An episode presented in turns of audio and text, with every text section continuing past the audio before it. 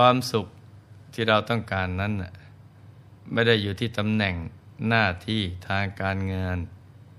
หรือคำสรรเสริญเยินยอจากคนรอบข้าง แต่อยู่ที่ความพอใจ ที่เรามีต่อชีวิตของเราเอง หากเรามีความสันโดษ ความพอใจในสิ่งที่เรามีเราเป็น เราก็มีความสุขได้ แม้เศรษฐกิจจะฝืดเคือง เราก็ไม่ต้องไปวิตกกังวล คิดเสียว่าเป็นเรื่องธรรมดา ที่เศรษฐกิจมีขึ้นมีลง ปัญหาที่เกิดขึ้นก็มีไว้ให้แก้ ไม่ได้มีไว้ให้กลุ่มให้ใช้ปัญญาแก้ไขปัญหา เมื่อคิดได้เช่นนี้เนะี่ยใจเราก็จะไม่หวั่นไหว จะมีความพอใจในตัวเอง ทุกวันนี้นะ ที่เราทุกข์ก็เพราะเราไม่รู้จักพอ จึงต้องทุกข์ใจอยู่ร่ำไป หากเราให้โอกาสแก่ตัวเราเอง ได้เจริญสมาธิภาวนา หยุดการแสวงหาสิ่งภายนอกกันชั่วคราว แล้วเวลาที่มีอยู่ในขณะนี้เนะี่ยมาแสวงหาความสุข โดยการทำใจหยุดนิ่ง เราก็จะมีชีวิตอยู่ในโลกนี้ ได้อย่างมีความสุขกว่าที่เราเคยเป็น และจะดำเนินชีวิตได้อย่างปลอดภัย และก็มีชัยชนะพระสัมมาสัมพุทธเจ้า ตรัสไว้ในอักขันติสูตรว่า ภิกขเว อานิสังสาขันติยา อสัมมูฬโหกาลัง กะโรติ กายัสสะเภทา ปะรัมมะระณา สุคะติงสัคคังโลกังอุปะปัชชะติ ภิกษุทั้งหลาย ผู้ประกอบด้วยความอดทน ย่อมไม่หลงทำกาละ เมื่อแตกกายทำลายขัน ย่อมเข้าถึงสุคติโลกสวรรค์ ความอดทน ก็คือการรักษา สภาวะของใจนะให้เป็นปกติ ไม่ว่าจะกระทบกับสิ่ง ที่ทั้งพึงปรารถนา และไม่พึงปรารถนาก็ตาม การสร้างบารมีในยุคสมัย ที่กับกำลังไขลงนี้นะ่ะจำเป็นต้องอาศัยขันติเป็นพื้นฐาน ใจนะต้องมั่นคงและหนักแน่น ไม่ยอมแพ้ต่ออำนาจกิเลสฝ่ายต่ำ แต่มนุษย์ส่วนใหญ่นะมักจะปล่อยใจ ไปตามกระแสกิเลสจนเคยชิน ชีวิตหลังความตายทำให้พลัดตกไปเสวยทุกข์ทรมาน ในอบายกันมากมาย นี่ก็เพราะความไม่อดทน ต่อกิเลสที่มาเย้ายวนใจนั่นเอง แต่ถ้าหากเรามีขันติธรรม ยกใจให้สูงขึ้นกว่ากิเลสเหล่านั้น ดำรงตนประดุดภูเขาที่ไม่หวั่นไหว ไม่โอนเอ็นตามแรงลม ที่ท้าโถมกระหน่ำก็ใส่ อดเปรี้ยวไว้กินหวาน ชีวิตหลังความตายของเรา ก็จะมีสุคติโลกสวรรค์เป็นที่ไป ความอดทน อาจทนกล้ำกลืน แต่ก็มีความหวานชื่นเป็นผล นอกจากนี้เนี่ย ระพุทธองค์ยังตรัสยกย่องขันติธรรมว่า ยกเว้นปัญญาแล้ว เราตถาคตสรรเสริญว่าขันติ เป็นคุณธรรมอย่างยิ่งสำหรับวันนี้เนี่ยเราก็มารับฟังเรื่องขันติบารมี ของพระสัมมาสัมพุทธเจ้ากันต่อนะจ๊ะว่าสมัยที่ยังสร้างบารมีเป็นพระโพธิสัตว์อยู่นั้น พระองค์ทรงบำเพ็ญขันติบารมีอย่างยิ่งยวด เอาไว้อย่างไรบ้าง ครั้งที่แล้ว หลวงพ่อได้เล่าเรื่องขันติธรรม ของพระบรมศาสดา ที่มีต่อพระเทวทัตแม้จะถูกพระเทวทัตทรงนายขมังธนูไปปลงพระชน ก็ไม่ทรงโกรธแค้นพระองค์สามารถเปลี่ยนเรื่องร้าย ให้กลายเป็นดี สามารถเทศโปรดนายขมังธนูทั้ง 31 คน ให้ได้บรรลุโสดาปฏิผลกันหมดเท่านั้นยังไม่พอนะจ๊ะ นักแม่นธนูที่เก่งกาจที่สุด ครั้นได้กลับมาถึงพระนครก่อน ก็เข้าไปรายงานพระเทวทัตว่าข้าพเจ้าไม่สามารถปรงประชนพระสัมมาสัมพุทธเจ้าได้ พระองค์ทรงฤทธานุภาพมาก เป็นบุคคลไม่ควรฆ่า และใครๆก็ไม่สามารถ จะปรงประชนพระโรกนาถเจ้าได้ ขอให้ท่านละกรรมลามกนิเสีย แล้วยึดเอาพระพุทธองค์เป็นที่พึงเถิด ส่วนนายคำหวังธนูที่เหลือ เมื่อกลับมาถึงบรรครแล้ว ก็เล่าเรื่องราวที่เกิดขึ้นให้กันและการฟัง ต่างก็เกิดความสลดสังเวชใจ ที่เกือบต้องทำปานาธิบาตซึ่งจะเป็นเหตุให้ต้องไปเสวยทุกข์ในมหานรกเป็นเวลายาวนาน และก็ดีใจที่ตัวเองได้บรรลุธรรม เพราะอาศัยมหากรุณาของพระผู้มีพระภาคเจ้า จึงชักชวนกันออกบวชมาบวชแล้วก็ตั้งใจบำเพ็ญสมณธรรมอย่างเต็มที่ ในที่สุดก็ได้บรรลุเป็นพระอรหันต์กันหมด เรื่องความโหดเหี้ยมของพระเทวทัตนี้เนี่ยได้มีการโจทย์ขานกันในหมู่ภิกษุสงฆ์ในโรงธรรมสภา ภิกษุบางรูปที่ยังเป็นปุถุชนอยู่ ก็รู้สึกไม่พอใจ ส่วนพระอรหันต์ก็บังเกิดความสังเวชพระบรมศาสดา ได้ทรงสดับถ้อยคำของภิกษุทั้งหลาย ด้วยพระโสตธาตุอันบริสุทธิ์ จึงเสด็จมาที่โรงธรรมสภา ตรัสสอนในภิกษุ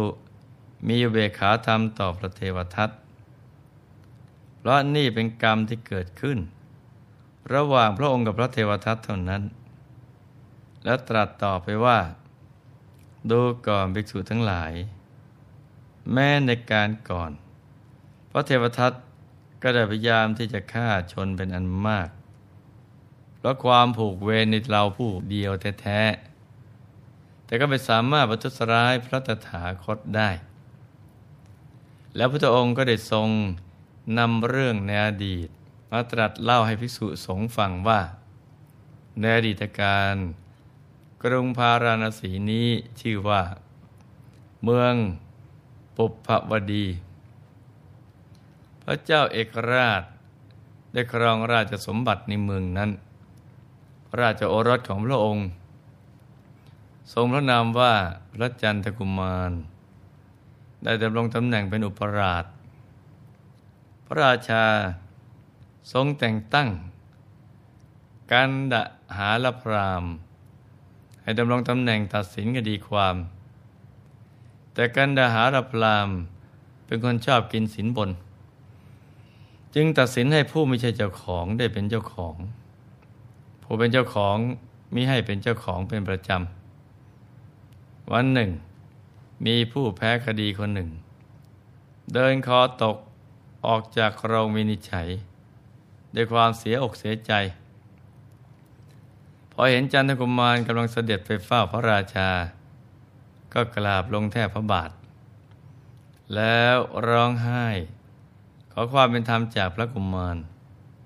พร้อมกับเล่าเรื่องความไม่ยุติธรรมของผู้วินิจฉัยคดีให้ฟัง พระจันทกุมารทรงสงสาร จึงพาหนุ่มคนนั้นกลับไปโรงวินิจฉัยคดีอีกครั้งหนึ่ง และพิจารณาคดีความโดยพระองค์เองมหาชนพึงพอใจในคำวินิจฉัยมาก จึงพากันแท้ซองสาธุการ ลั่นโรงวินิจฉัย พระราชาทรงสดับเสียงสาธุการของมหาชน ก็บังเกิดความปีติใจ ที่มีพระโอรสที่ปรีชาสามารถ วินิจฉัยอัตคดีตั้งแต่ยังเยาว์จึงทรงประทานตำแหน่งหน้าที่ผู้วินิจฉัยอัตคดีให้แก่พระกุมาร ผลประโยชน์ของกันดาหาลพรามจึงหมดไปทำให้พรามผูกอาฆาตพยาบาท ต่อจันทกุมารเรื่อยมา จากนั้นไม่กี่ปี ใกล้รุ่งวันหนึ่ง พระราชาได้ทรงสบินว่า ได้ทอดพระเนตรเห็นดาวดึงพิภพมีซุ้มประตู ประดับประดาสวยงาม มีกำแพงที่สำเร็จด้วยแก้วเจ็ดประการ มีถนนน้นทางที่สำเร็จด้วยทรายทอง กว้างประมาณหกสิบโยชน์ ระดับไปด้วยเวชยันตประสาทสูงพันโยชน์เป็นที่ลื่นลมไปด้วยสวนสวรรค์มากมาย ประกอบไปด้วยสระโบกรณี อันน่ารื่นลม มีหมู่เทพเกลื่อนกลน นางเทพอับสรเป็นอันมาก ก็ฟ้อนรำขับร้องประโคมดนตรี ในเวชยันตประสาท พระราชาได้ทรงเห็นในสุบินเช่นนั้นแล้วครั้นตื่นมันทม ก็ปรารถนา ที่จะได้เยือนสวรรค์ชั้นดาวดึงเหมือนในฝัน บังเอิญว่าเช้าวันนั้น พระราชาตรัสเล่าเรื่องความฝันให้กันดาหาลพรามที่มาเฝ้าแต่เช้าตรู่พอดี แล้วทรงถามว่า ขอท่านได้ช่วยบอกทางไปสวรรค์กับเราได้เถิด เราจากโลกนี้แล้ว จะได้ไปสู่สุคติสวรรค์ด้วยวิธีการใด ขอท่าน จงบอกทางแห่งสุคติแก่เราเถิด พรามได้ยินแล้วก็คิดไม่ออก เพราะไม่รู้จักทางไปสวรรค์ คิดแต่จะแก้แค้นพระกุมารจึงกราบทูลว่า คนทั้งหลายให้ทานอันล่วงล้ำทานฆ่าบุคคลอันไม่พึงฆ่าชื่อว่าได้ทำบุญใหญ่ จึงจะได้ไปสู่สุคติโลกสวรรค์พระเจ้าค่ะระราชาฟังแล้วก็งง จึงตรัสถามว่า ทานที่ล่วงล้ำทานนั้นเป็นอย่างไร ใครเป็นบุคคลที่ไม่พึงค่าในโลกนี้ ขอท่านจงบอกข้อความนี้ให้กระจ่างหน่อยเถิด พรามกล่าวเท็จทูลว่า ข้าแต่มหาราช การให้ทานมีของกินและเครื่องนุ่งห่มเป็นต้น แก่สมณะพราหมณ์ คนยากไร้จะเป็นอติทานหาไม่ได้เลย ส่วนการฆ่าบุคคลที่ไม่ควรฆ่า มีบุตรและธิดาเป็นต้น แล้วก็ทำบูชายันด้วยเลือดในลำคอของคนเหล่านั้น ชื่อว่าอาติทาน เรื่องยังไม่จบนะจ๊ะ เอาไว้เราค่อยมาฟังในวันต่อไป จากเรื่องนี้เนี่ยเราก็จะเห็นว่าสิ่งที่เกิดขึ้นในอดีต ดูเหมือนจะคล้ายคลึงกับเหตุการณ์ในโลกยุคปัจจุบัน ดังเช่นพราหมณ์ผู้เสียประโยชน์ แล้วคิดให้ร้ายผู้บริสุทธิ์ มาถูกถามทางไปสวรรค์ กลับบอกทางไปนรก แล้วตัวเองก็ต้องไปลงนรกอีกด้วย ปัจจุบันมีผู้คนมากมาย ที่ปรารถนาจะไปสวรรค์ แต่ไม่รู้หนทางไป เพราะไม่ได้กัลยาณมิตร ชีวิตหลังความตายจึงไปสู่อบายภูมิกันมากมาย ส่วนพวกเราทั้งหลาย นอกจากจะรู้หนทางแล้วเนะ่ยยังเป็นแสงสว่างให้กับผู้อื่นได้อีกด้วย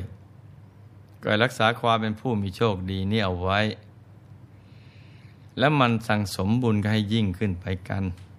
ดีที่สุดก็คือ ปฏิบัติธรรมให้เข้าถึงพระธรรมกายกันให้ได้นะจ๊ะ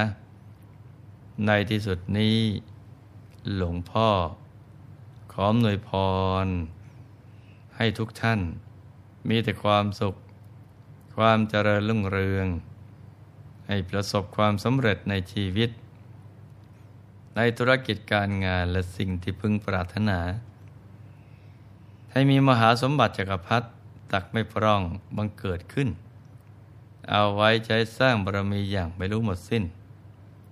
ให้มีสุขภาพปรานามัย แข็งแรง มีอายุขัยยืนยาว ได้สร้างบารมีกันไปนานๆ ให้ครอบครัวอยู่เย็นเป็นสุข เป็นครอบครัวแก้ว ครอบครัวธรรมกาย ครอบครัวตัวอย่างของโลก ให้มีดวงปัญญาสว่างสวัย ได้เข้าถึงพระธรรมกาย ได้ง่าย ได้เร็วพลัน จงทุกท่านเทินธรรมกายเจ